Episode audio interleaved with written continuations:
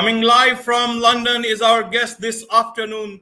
Welcome to this very special edition of the KAJ Masterclass Live, the show which ensures that you profit from your time spent here with experts, either through their industry insights, information, or simply learning from them.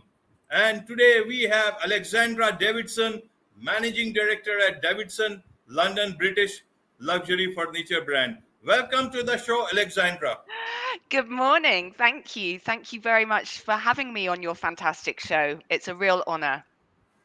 Thank you. Thank you. It's a pleasure to have you on the show, Alexandra. And we'll be learning how to build a world class luxury brand and that too with your family and still able to have a lot of fun with them uh, uh apart from the business relationships that one shares still so, be able to still be still be able to speak to them right right. That's that's a great thing. It doesn't happen. Even in india in family owned businesses you can find all those troubles. Several of them you know some of them make newspaper headlines also. So that's the way it is. Uh, money money brings in a lot of good goodness as well as a lot of you know rough edges to the relationships that one has. So coming to the luxury brand part of it uh, alexandra how did this happen? Because you started your career with a public relations firm, Halpern, and then uh, it's been 20 years now you are managing this particular luxury brand. Yeah, sure.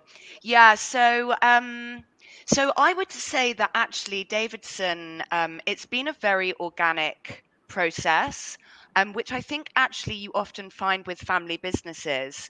Um, they are quite a, a, a slow process. Um, and we my father actually originally started as an antique dealer. Um, and so i grew up with brown furniture all over our house. It was you know smelt of furniture polish. Um, there was just very traditional furniture.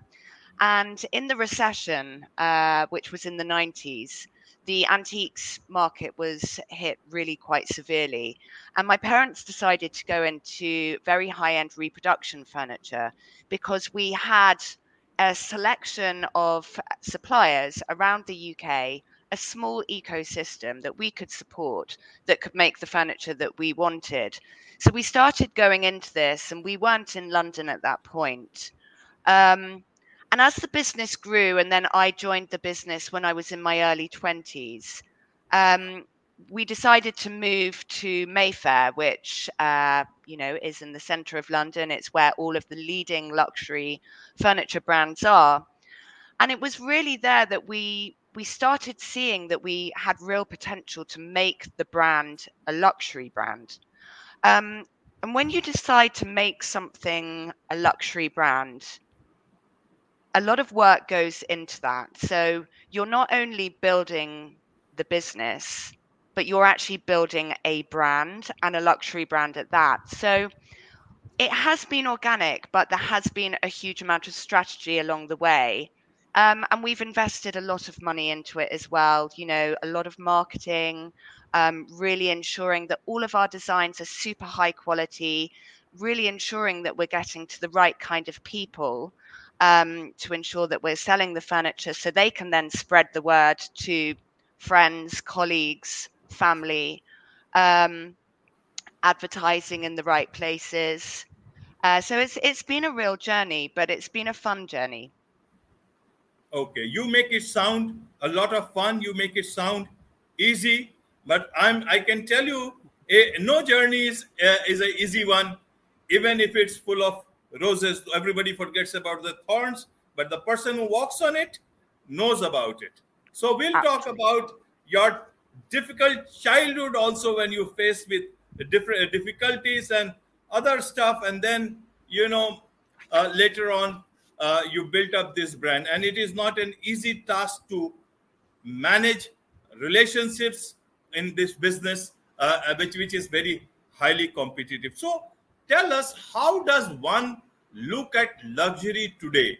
Uh, if you look even in a place like britain a lot of this whole discussion goes on that you know people should try and uh, tone down the way they live and they should not spend so much of things uh, that are so luxurious and others are at the same time uh, having to deal with, uh, you can say, poverty all, all around. So, how do you manage that sort of a discussion or uh, debate that happens in social circles, even in the higher circles? I yeah. can tell you it happens. So, even in India, it happens. So, just want to understand yeah. from your perspective.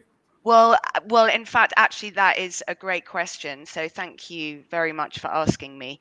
Um, I think that luxury for us, and you know, I'm not going to answer for other luxury brands out there, but for us, luxury actually does really tie in with our sustainability because just this year we have launched our Buy Once campaign. Um, so, with our Buy Once campaign, basically what we promote is that you buy a piece of furniture for us and it lasts a lifetime and it gets passed through generations. Because what you're seeing in the opposite of luxury is fast fashion fast luxury fast interiors um, where pieces are made but they only last a couple of years and then they get thrown away. So what we do and what we define as luxury is really that you are buying a piece of furniture that will last a lifetime, that the quality will stand the test of time, um, and that the design is classic as well. Because for us, that is what luxury is. It's it's quality, it's craftsmanship.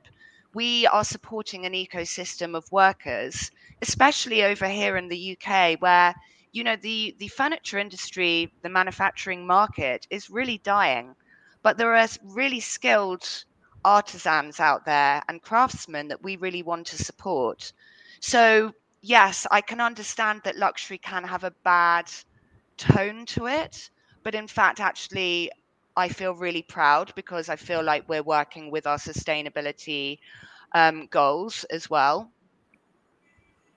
Right Right. Even in India, there were uh, several sectors, and all these sectors, the luxury market, even during COVID, when other sectors were uh, reeling because of the impact of COVID, some of this uh, luxury market or luxury segments were doing quite okay, especially in terms of say housing and all that stuff. So that's why I, I asked this question so that you know you uh, you will be able to actually give our own understanding to this particular stuff. Because generally as you, as you said a luxury can have a sort of a negative tone to it. If people understand it differently or see it uh, in a very very narrow sense. Now coming to your uh, building of this luxury brand uh, alexandra yeah. how did it happen? Like is it that it, it obviously cannot happen in a day. You just can't say we are building a luxury brand and that, then it happens. It does not so, how did you take those early steps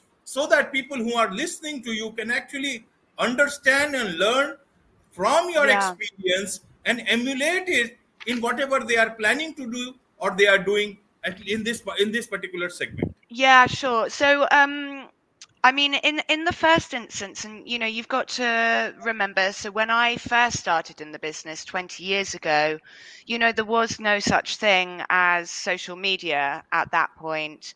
Um, right. You know, uh, the internet had only just started to come about. So, you know, how I would talk about building a luxury brand now is totally different to what it was like back then. So you know, back then I had just left working in a PR company, and you know, I joined the the family firm, um, and it was very much about relationships at that point, um, and public relations, getting in front of the right people, um, selling your furniture to the right people, uh, and and and and advertising. We did spend quite a lot of money in advertising in the right publications.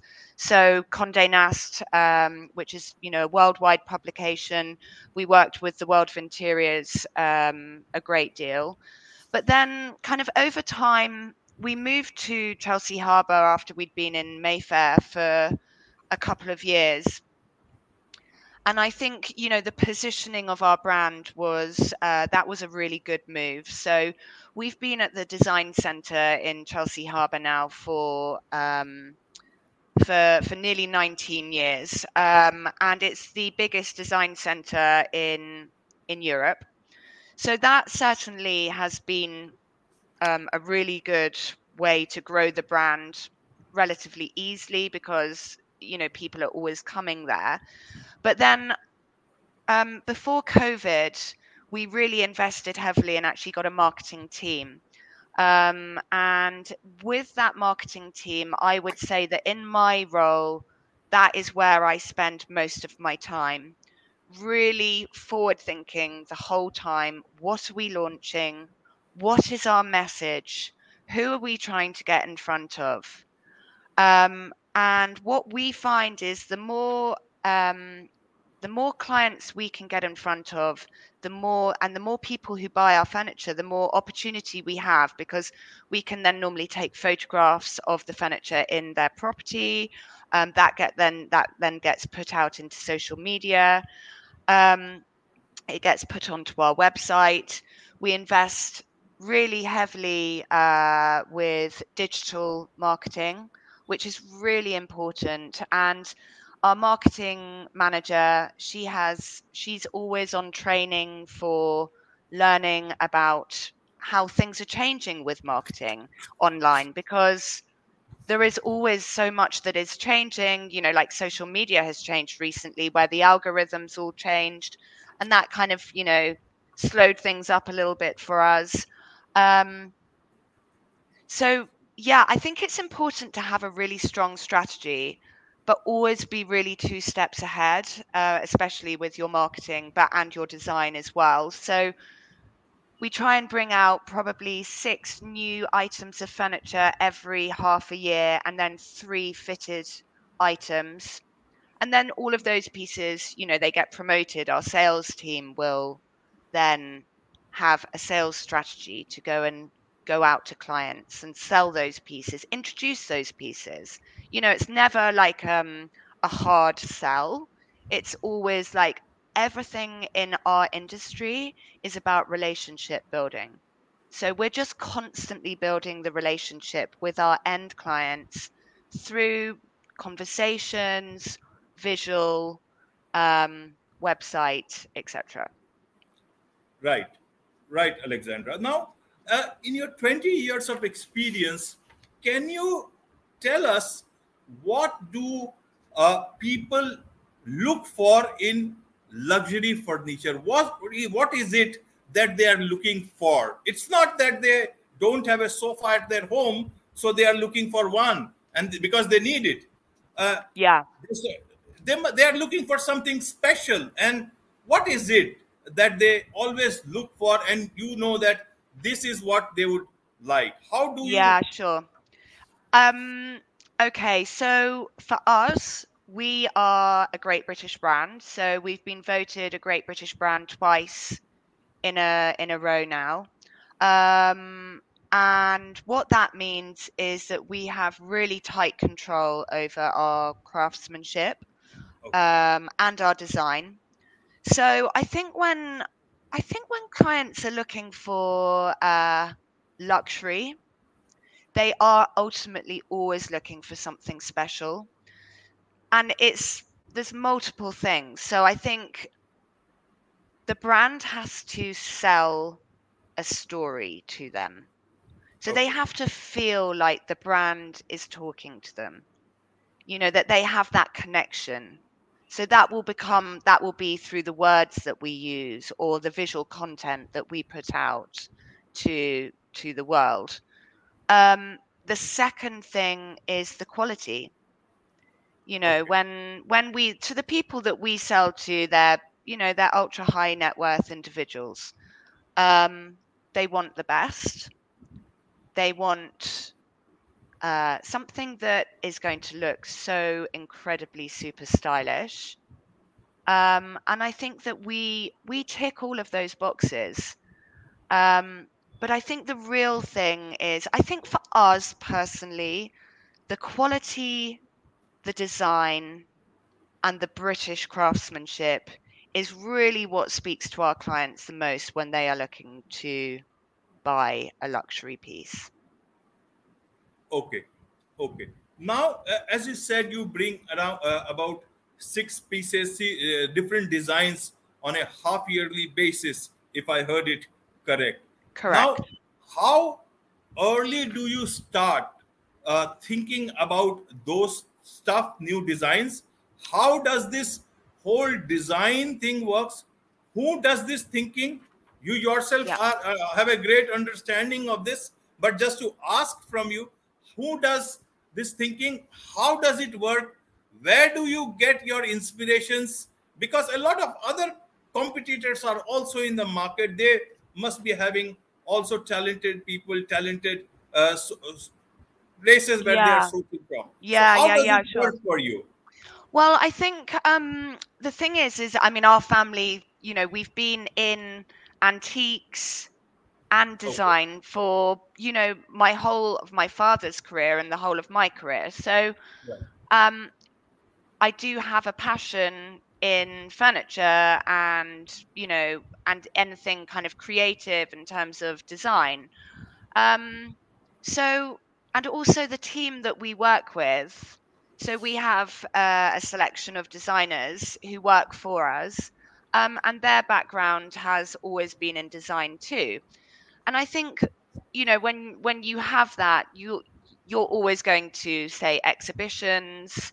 Um, you follow follow galleries on social media. You're you're following and getting lots of inspiration the whole time obviously pinterest is is a is a really big thing as well for inspiration but the process um so my father is the one who designs the furniture and he works alongside other designers who will kind of take his brief um, i do get involved in the design side of things but my main area really is kind of like the the finance the marketing and just kind of the general managing director duties.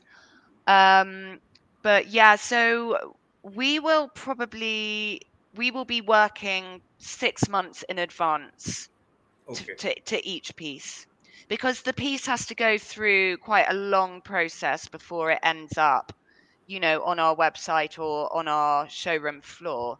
Um, so you know we have to design it to ensure that it's it's compatible and it's been designed in the right way you know a lot of people think that you can just design something on sketch and make it but the technicalities of design is actually quite complicated and you need to make sure that you have people who understand that. Otherwise what can happen is you end up making a piece of furniture that is complicated to make which therefore makes it hugely expensive to manufacture which is you know you've got to find that balance.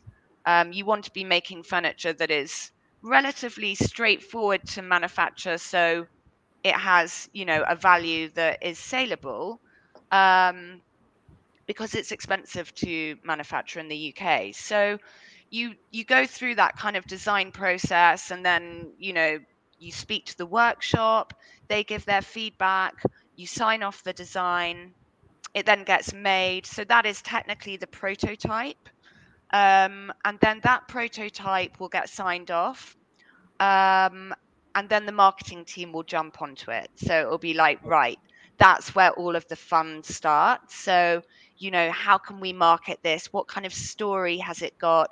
You create the lookbooks you create the story. You know you have a really strong narrative behind this piece of furniture.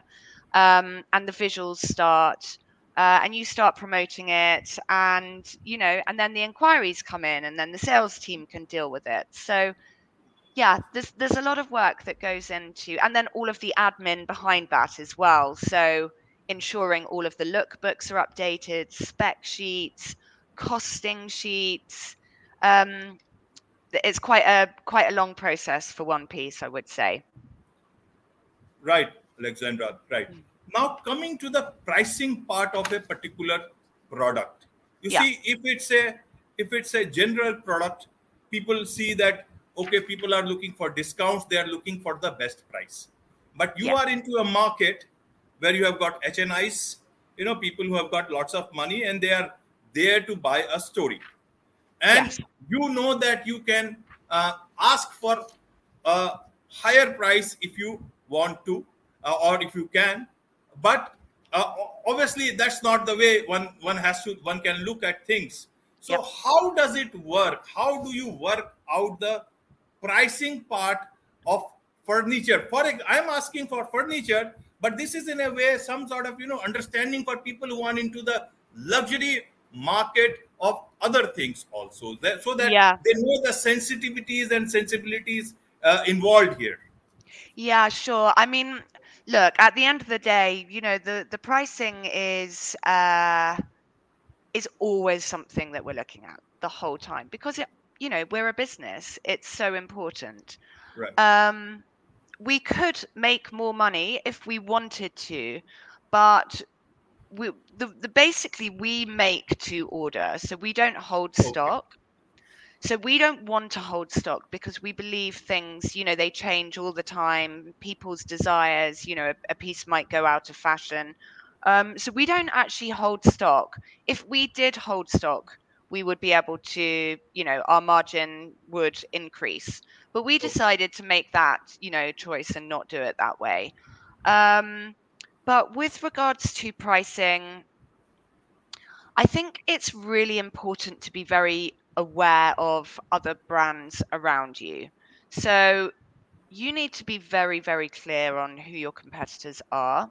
And that would be whether they were a British competitor, an Italian competitor, German, you know, Indian, Chinese, what, whatever, you know, wherever they're from.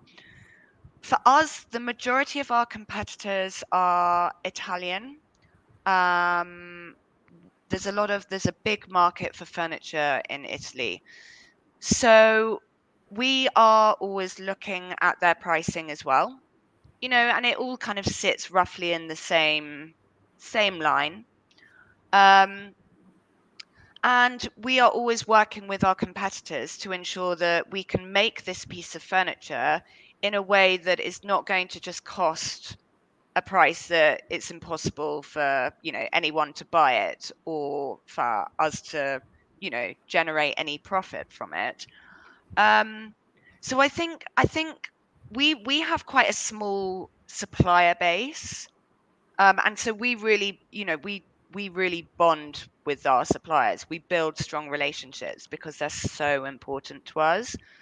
We don't necessarily want to be looking too far overseas to be to be manufacturing although we do have you know we do have various other suppliers in Europe but the majority of them are in the UK um, and I think really just ensuring that the pricing you know if pricing starts going up having that conversation right at the beginning to ensure see where we can try and maintain it because no company wants a, uh, somewhere where their pricing is just going up all the time. And we have had that you know in the last couple of years with covid all of pricing it, it's just been it's been really challenging. And i think that's where actually contracts are very useful for suppliers you know because you need to be able to know that one week your price is X and the next week it's not going to be Z. You need to have, as a business, you need to have confidence that the pricing is going to stay relatively the same. So I would say that contracts, if there are people out there who are looking to form relationships with suppliers, that a contract is something that is is really important. Right, right. Now, uh, Alexandra, coming to the sales part of it. Yeah. It's a very different sort of a store that you have, uh, uh, and not uh, uh, any other uh, shop or uh, brand which deals with you know mass customers. Their salespeople will try to sell more and more. But in your case, it's a very select group of customers. Uh, and how if they come to the store and look at look at the furniture, uh, all there just to have a better understanding of what designs there are. What is your advice for people who are into this sort of stuff or are planning to? How do you in uh, interact with your customer or potential customer, potential buyer? Because uh, you don't know, they may talk something or, and they may act some some uh, differently. So Yeah. a salesperson is always in a very uh, difficult position whether to open his mouth or not. Uh, uh, yeah. so, what is your training to your people? If you can share, you don't have to share your trade secrets. And, Uh, and what is yeah. your advice to people who are into this sort of a segment, uh, who will gain some knowledge out of your uh, uh, 20 years of experience? Um, so, well, that is a great question. And I've actually been um, in the sales team myself for, you know, I was in the sales team for about 15 years. Um, so I have had a lot of experience with this. Um, I think I mean, as a salesperson, you have to be kind of, uh, you have to understand people. So, you know, if you don't understand people, you're probably not going to be a particularly good salesperson. So you have to understand and read vibes from people. But I think in the very first instance, the salesperson has to lead it.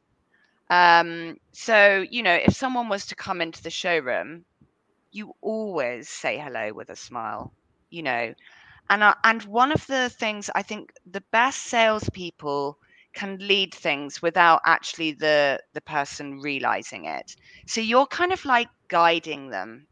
You know, you're you're you're building that relationship and you're guiding them through, and you're just being helpful, and you're planting seeds the whole time. Um, a direct kind of sales approach I don't think personally works for the type of industry that we are. But that said, you know, there will be people who come in who just don't want to speak to you. And then that's fine. You know, you kind of back off because you don't want to pee someone off. Um, uh, and then there are some people who just really want to chat and they get really into it. And that's, you know, that's where you can really build the best relationships. But I think kind of understanding people, you know, sometimes it will be a husband and wife, and the husband and wife just disagree on everything, which is really, you know, I've got a lot of experience with that. You just become a mediator. you know, you're, um, and then, you know, I've had a couple of times where people have been really, you know, really quite kind of unfriendly or just very short you know and it's fine it's it is what it is like they just might not want to speak to you but the majority of the time i think if you can kind of lead it and you are you know you're saying in a nice kind of engaging subtle way what you can offer the majority of the time people just follow that because it's it's the natural leadership within that process um, so we we find that really effective and that's that's how we t- train our sales team as well Right. And do you also have discounts? Uh, or, and should a luxury brand have discounts for its customers? Yeah, I mean, good question. Um, I mean, we, you know, we we get asked we get asked about discounts Okay. a lot. Uh, funnily enough, actually, we don't get asked so much in the last year. Over COVID, it was you know it was all the time. You know, people just wanted a deal. Um, but uh, yeah, I mean, we so what we what we tend to do is we don't you know we don't promote like say that we've got a sale across our website. Okay. but what we will do is we will do a private invitation to a private sale to the people on our database. So you know that email would go out to say 18,000 people and then they would get informed of there might be twice a year where we do a private event and it will last for a certain amount of time we might do you know a promotion on say certain a certain line of furniture. So that would you know there would be a discount applied to those pieces. Um, we try not to say the word discount. Um, we might say a reduced price um, or um, an opportunity to buy um, at a special price Okay. but we try not to say the word discount just because we just don't think it kind of runs in line with luxury. Um, and then, you know, we can do overall prices. So, say if someone was going to buy a dining table, a side cabinet, and a set of dining chairs, you know, we could then apply an overall price. Right, right. Yeah. Now, coming to the family part of it. Oh, And yes. As per you, uh, you are enjoying true success because uh, you work with your husband, mother, father, and sister, and you still manage to sit around a table on weekends and enjoy lunch. Tell us about about this part of this success and how did you manage to do this? Um, well, it can be challenging sometimes. Um, yeah, it can be really, really challenging. But I think I think the thing is is that I'm so used to it. You know, I'm I'm uh, nearly 44 now, and I've been in the business since I was 20. So you get used to being mildly irritated by your family all the time. Uh, now, I don't mean that in a nasty way because, you know, No. I love my family. I wouldn't be able to do what I do if I didn't. Um, I think sometimes, you know, eh, anyone who works in a family business would be lying if they didn't sometimes think, oh my God, why am I doing this? You know, but the thing is, is that what I always think is when I get to the end of my life and I look back on everything that I have achieved, will I regret working in my family business? And the answer is no, not at all, because you know, I I am with my family the whole time, and my family is very very important to me. Like a lot of people, you know, family is the most important thing. Um, and it's a real experience. It's a huge experience. Sometimes it's so stressful, and you just feel like throwing the whole thing away and just walking away from it. But when things are good, they are so damn good. You know, you're like, yes, we are doing this, family. But then ultimately, when things are bad, you're just like, oh, they're really bad. Right. But funnily, right. funnily enough, actually working when my husband joined the business, he was the easiest person to actually start working with because I got used to being, you know, having this frustration of like, you know, being, you know, mildly kind of frustrated a lot.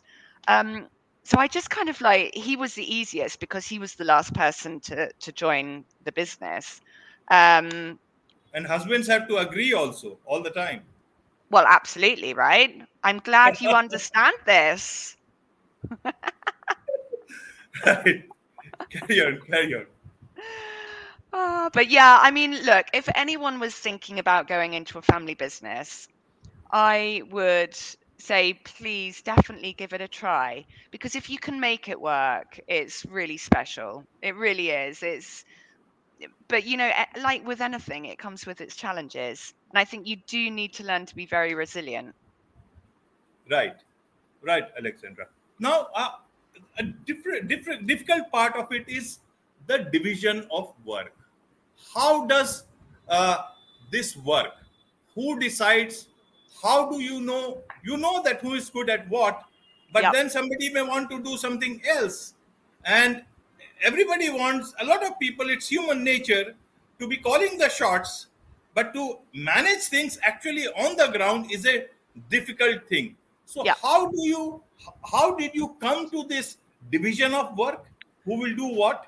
Yeah. and how has it continued to work uh, in your case Uh, or ha- have you had Yeah. to make changes in between Yeah, no, we have we have made changes. I mean, I've only been managing director, I think probably for about eight years or maybe ten years. So my father was managing director before. Uh, now he's chairman, um, and he's actually also one of our key top selling sales team members. Um, he's also our designer. Um, and then Claudia, my sister, she was in marketing, but then she decided to move into sales because, you know, she's fantastic with building relationships. Um, and in fact, actually, my husband is also part of the sales team. He's more into new business. So I think the thing with the family business, and and in fact, actually, you know, I'm talking with my managing director head on now as well, that you know, you have to be able to have conversations where I, you know, I'm leading that conversation and I'm like, look, this is where I think you are best placed. Let's talk about that. Let's confirm that you're happy with that. And then let's set that up. Um, it's just about having open conversations and being really aware of your surroundings the whole time. So, you know, is Claudia right in the sales team still? Is Matthew right in the sales team still? Should we do it be doing a bit of moving around? You know, that's just part of my job as a managing director. But I do that with with everyone. You know, I'm doing that with the business. I'm just fully aware of my surroundings and the team and what is going on the whole time because you need to be constantly adjusting things, moving things around, tweaking things to ensure that, you know, you're always moving in the right direction. Um, so I kind of find that part quite, uh, well, I really enjoy that part. Um, and yeah, it's I you know for me I don't find that particularly challenging. I think it's it's just all about being able to have an open conversation and just communicating well. Right. And in a business like yours or any other, how do you see it if there are differences of opinion or mm. differences of you know how to take the business forward that also becomes a bone of contention yeah. sometimes uh, how who who finally settles it is it the managing director or is it a sister? Uh, is yeah. it your father? How does it work? That should should one look at it from an official point of view or yeah. is, should it look at from a family point of view? Yeah so um yeah so that's a good question. Um so basically how it works is the i tend to kind of set the plan for the year and then i take it to the board and we discuss it and sign it off it, in a board meeting. So when we have board meetings which is uh, we have a board meeting six times a year so every other month um, there is always an agenda. So we work to a budget so we make sure that you know we're running in line with our budget that everything that we put together as the strategy and plan at the beginning of the year that you know financially we're working within those uh, guidelines. Um, and then we have goals. So you know are we reaching our goals? Um, one of the good things about a family business is oh, well for for me anyway, is that we we kind of tend to agree on most things anyway because we want what's best for the business. So it's quite rare that we would come up against a, an issue where, you know, it was like half of the people didn't agree and half did. But if that did happen, it would be put to the board as a vote and we would have to vote it out. Okay. Okay. Yeah. Now, my last question to you, Alexandra, is that yeah. uh, you people know about this business because you were into antique furniture and all that stuff. Yeah. But a lot of people are not. They don't have that background. So, yeah. how do you people look at things? Do you always rely on your experience, expertise, understanding of things, or do you also take outside help to uh, understand the trends, some sort of consultant or advisor, whatever you call it, so that you actually look at it from a outsider's perspective. Sure. Um, I mean, we have used consultants for for various things, but not for this area that you are talking about. Um, yeah, so you know, as I said, my father was an antique dealer from you know the age of about nineteen, so his knowledge on on furniture in general is is vast, huge, right. as my mother. Um, my knowledge on furniture, I have you know 23 years of experience of furniture now so you know i would say that i've got a lot of experience too um, but you know when we're looking at kind of trends and stuff like that I, I think I think a way that we actually gauge things is actually by our clients. You know, what are our clients asking for? Okay. Um, you know, what do they really want? And and a lot of the time you do see patterns in that. So, you know, I would say that we go by what we feel that we think would work well, but but also listening to what our clients want. And then, you know, maybe marrying the two together um, but you know the design is is great and you know i i love working in a design team and I, I love working the fact that our company is design because you know i'm i'm a creative person but i'm not necessarily creative as in i want to design furniture. Um, i'm creative in in the fact that i really love creating something whether that be a story or something visual or you know creating a business and growing that business. So you know going into a family company that does what we do and and you know I've really helped develop and move that business to where it is now just feel incredibly proud great great and how do people connect with you a lot of businesses want to have you know your style yeah, of sure. furniture and Yeah. you know buy it and whatever way it works. Yeah, you. well, I mean, there are many ways. Um, well, first of all, if anyone wants to ask me any direct questions, I would be really happy to answer them. So you can contact me at LinkedIn. On LinkedIn, uh, my profile is Alexandra Davidson. Um, you can look at our website, which is davidsonlondon.com. Um, and also, you can look at our Instagram, which is also Davidson London. So I would say that's the best way. You can also find us on LinkedIn as well for Davidson London. I'd love anyone out there to follow us. So yeah, please follow us. Right, right.